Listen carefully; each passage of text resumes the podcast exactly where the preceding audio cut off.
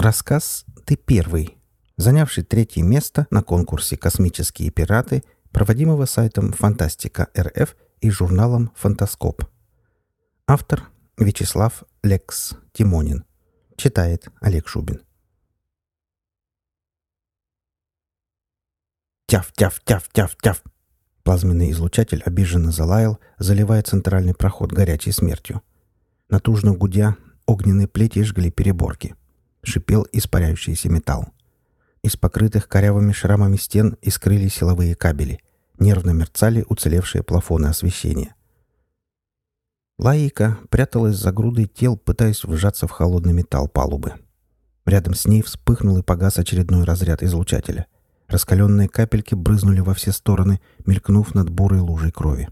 Она ширилась, медленно натекая из-под обезображенных тел. На первой же своей высадке, абордаже, как любили говорить бывалые, Лаика попала в засаду. Ее задача была как можно быстрее попасть в рубку управления и получить контроль над системами корабля. Боевики группы захвата, за которыми шла девушка, довольно бодро продвигались, сметая слабое сопротивление команды. До шлюза в рубку оставалось метров двадцать, когда из бокового прохода неожиданно выскочили четыре матроса и развернули плазменную турель. Адская машина завертела стволами и буквально скосила всех бойцов группы. Лаика молниеносно повалилась рядом с обожженными трупами и, как учили, бросила вперед горсть щитарей. Маленькие стального цвета шарики выстроились в шеренгу и подняли энергетический щит. Заряды плазмы впивались в силовое поле, расходились радужными пятнами и потихоньку истощали его батареи. Еще минут пять, и все. Хана. Выхода не было. Помощи ждать неоткуда. Ползти назад далеко, по бокам ни одной двери, а впереди смерть. Девушка в отчаянии оглянулась. Слева, в технической нише, сидел Зуза. Сально улыбаясь, он глядел на нее, точнее, на ее зад. Похотливый самец и извращенец Зуза Берман всегда думал о том, как бы кого-нибудь трахнуть. Обожравшись транков, под дулом плазмомета, во сне и даже, наверное, лежа в гробу. Зуза медленно вытащил из-за спины ракетомет и сказал. «Знаешь, мартышка, раньше мы грабили корабли без всяких там компьютерных гениев». Он многозначительно улыбнулся. «Я могу тебе помочь. Но ты должна мне будешь дать что-то взамен». Он ткнул указательным пальцем в сторону девушки, громко чмокнул губами и, засунув большой палец в рот, непристойно им поводил, надувая щеку. С тихим писком отключились несколько щитарей — Кончился заряд. Скоро сдохнут остальные, и Лайка останется совсем без защиты. Зуза спокойно ждал. И девушка поняла, либо бандит получит то, что хочет, либо она умрет. Переборола отвращение и, насколько могла ласково, улыбнулась бандиту. Покорно прикрыв глаза, она кивнула Зузе. «Я на все согласна». Зуза тихонько засмеялся, смачно харкнул на пол и бесстрашно вылез из убежища. Он вскинул тубу ракетомета на плечо и нажал на спуск. Шипя и фыркая, из тубы вылетел снаряд, а через секунду огненный шар поглотил плазменную турель в конце коридора. Затем взорвались энергетические батареи, оглушительный взрыв разметал уцелевших и выбил дверь шлюза. Лаика не успела прийти в себя, как вдруг поняла, что взлетает над палубой. Зуза схватил ее за ошейник бронежилета и рывком поднял с места. «Ты мне должна, мартышка!» — прошипел он ей в ухо. «По гроб жизни должна!» И больно хлопнул рукой по заднице. Ударил он сильно. Если бы не плотные камуфляжные штаны, был бы синяк. «Позже», — огрызнулась девушка. «Сначала работа». «Конечно. Я не люблю это делать в спешке». Зуза поправил ей вязаную шапку, сбившуюся на бок, и фыркнул. «Дой вперед!» Девушка покрепче взяла винтовку за цевьё и медленно пошла к рубке. В этот момент из прохода появились боевики второй абордажной группы. Командир Мик Раден осмотрел коридор, сочно выругался на таурском диалекте и спросил уже на интерспейсе. «Зуза, твою мать! Лайка! Какого хрена вы так долго?» Зуза показал на трупы бойцов, еще недавно охранявших Лайку. Парни облажались. А она, бедняжка, поскользнулась на их дерьме и упала. Ну я же, блин, джентльмен. Остановился, помог девушке подняться. Мать ее. Зуза заржал, а Лаика зло сплюнула. Раден ничего не ответил, поморщился и нырнул в проем. Лайка добралась до конца коридора и почувствовала запах смерти. Тьфу ты, и кто только придумал это дурацкое выражение «запах смерти». Воздух тупо пах озоном, горячим металлом, кровью и дерьмом из развороченных кишок. На обломках турели лежали порванные в клочья тела матросов. Не знаю, сколько их было в начале, потом посчитать было бы сложно. Девушка, затаив дыхание, прошла по стенке, стараясь не ступить в остатки. Азуза подошел поближе и бесцеремонно ткнул в кучу стволом винтовки. Поелозив оружием, он извлек из кровавого месива цепочку и, ничуть не гнушаясь, положил в кармашек разгрузника. Проверив на всякий случай, нет ли засады, Лаика вошла в рубку управления. У входа лежал еще один труп, придавленный дверью. Вдоль правой переборки, под охраной боевиков Радена, на коленях стояли пленники. Два матроса и три офицера — один, судя по золотым погонам, капитан корабля. Два других офицера — женщины. «Дамочка, чего уставилась?» — возмущенно закричал Раден на лайку. «Бегом за кнопки. Бортовой компьютер тебя уже заждался». Он развалился в капитанском кресле, взгромоздив на пульт ноги. Рифленая подошва тяжелых штурмовых ботинок влажно блестела. Густая кровь медленно стекала по ней и капала на электронный планшет.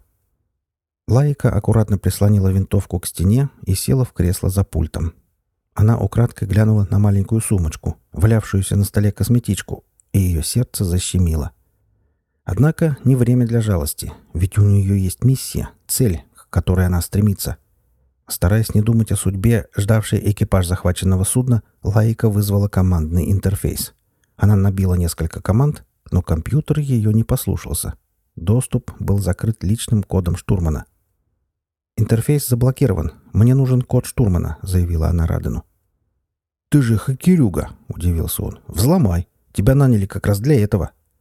Лайка недовольно постучала по серой коробочке портативного нейроцентра на левом предплечье. «Это хрень, старье, а тут стоит бортовик последнего поколения. Мне никто не сказал, что корабль будет класса М7. Я могу взломать, но пока я буду возиться, звездный корпус отреагирует на сигнал бедствия и пришлет полицейский крейсер. Раден сморщился. Если в ближайшие полчаса он не узнает кода доступа от хранилища, то операцию придется свернуть. Золотишко останется за стеной из суперстали, а богатеи, которые заперлись в жилом секторе, не заплатят выкуп за свою жизнь. Капитан Баты будет в ярости. А когда он в ярости, то что-нибудь кому-нибудь отрежет. И хорошо, если палец.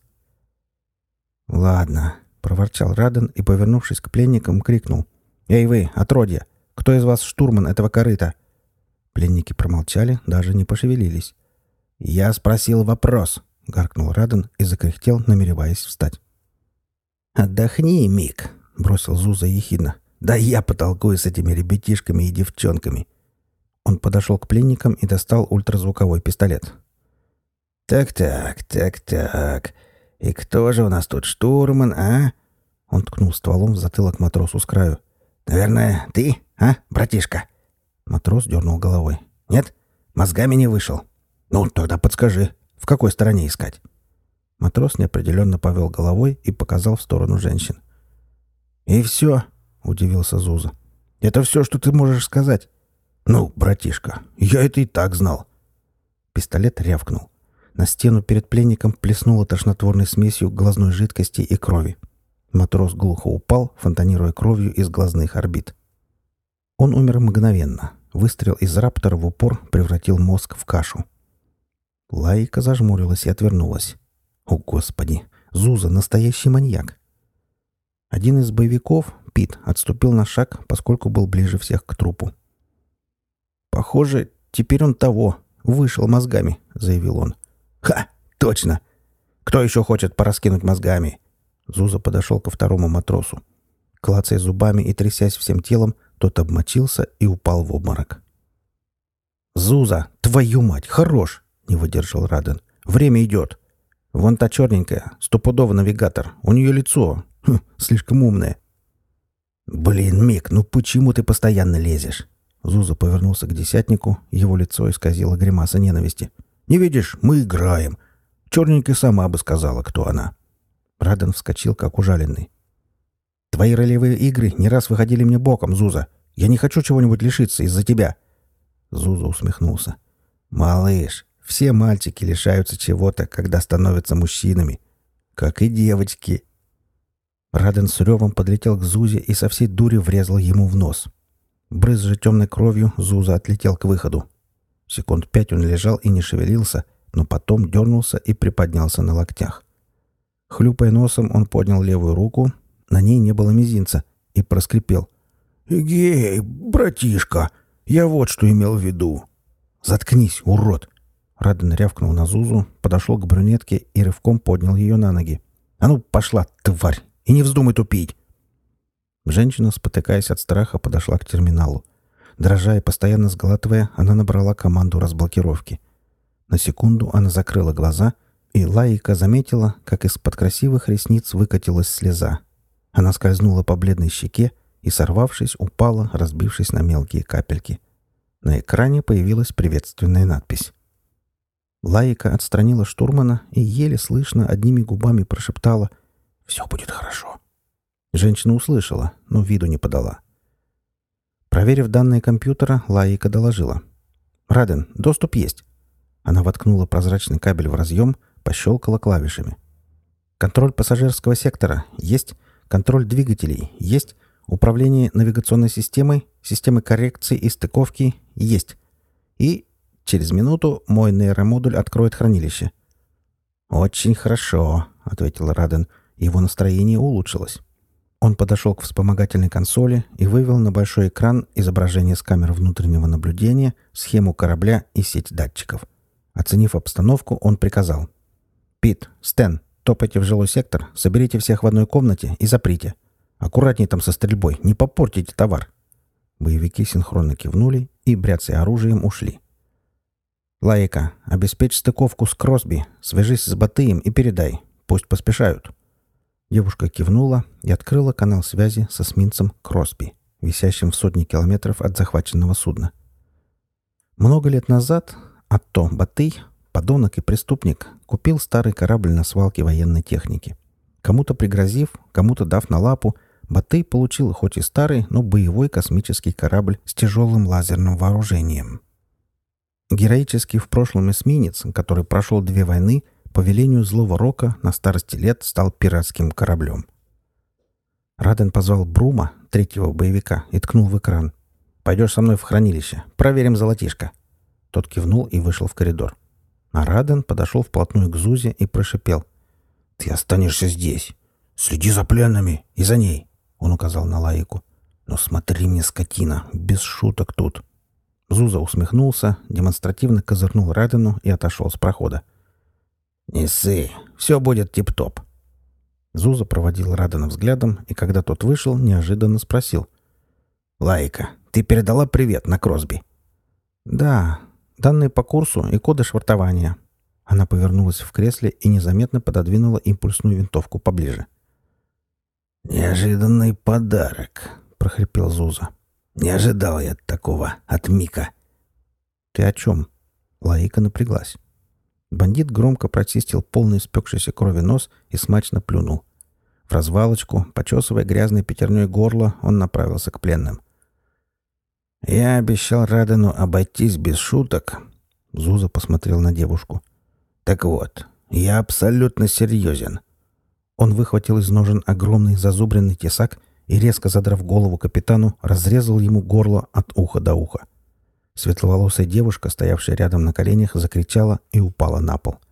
Офицер залил кровью ее юбку и ноги, а потом, хрипя и дергаясь в конвульсиях, повалился на матроса, который до сих пор лежал в обмороке.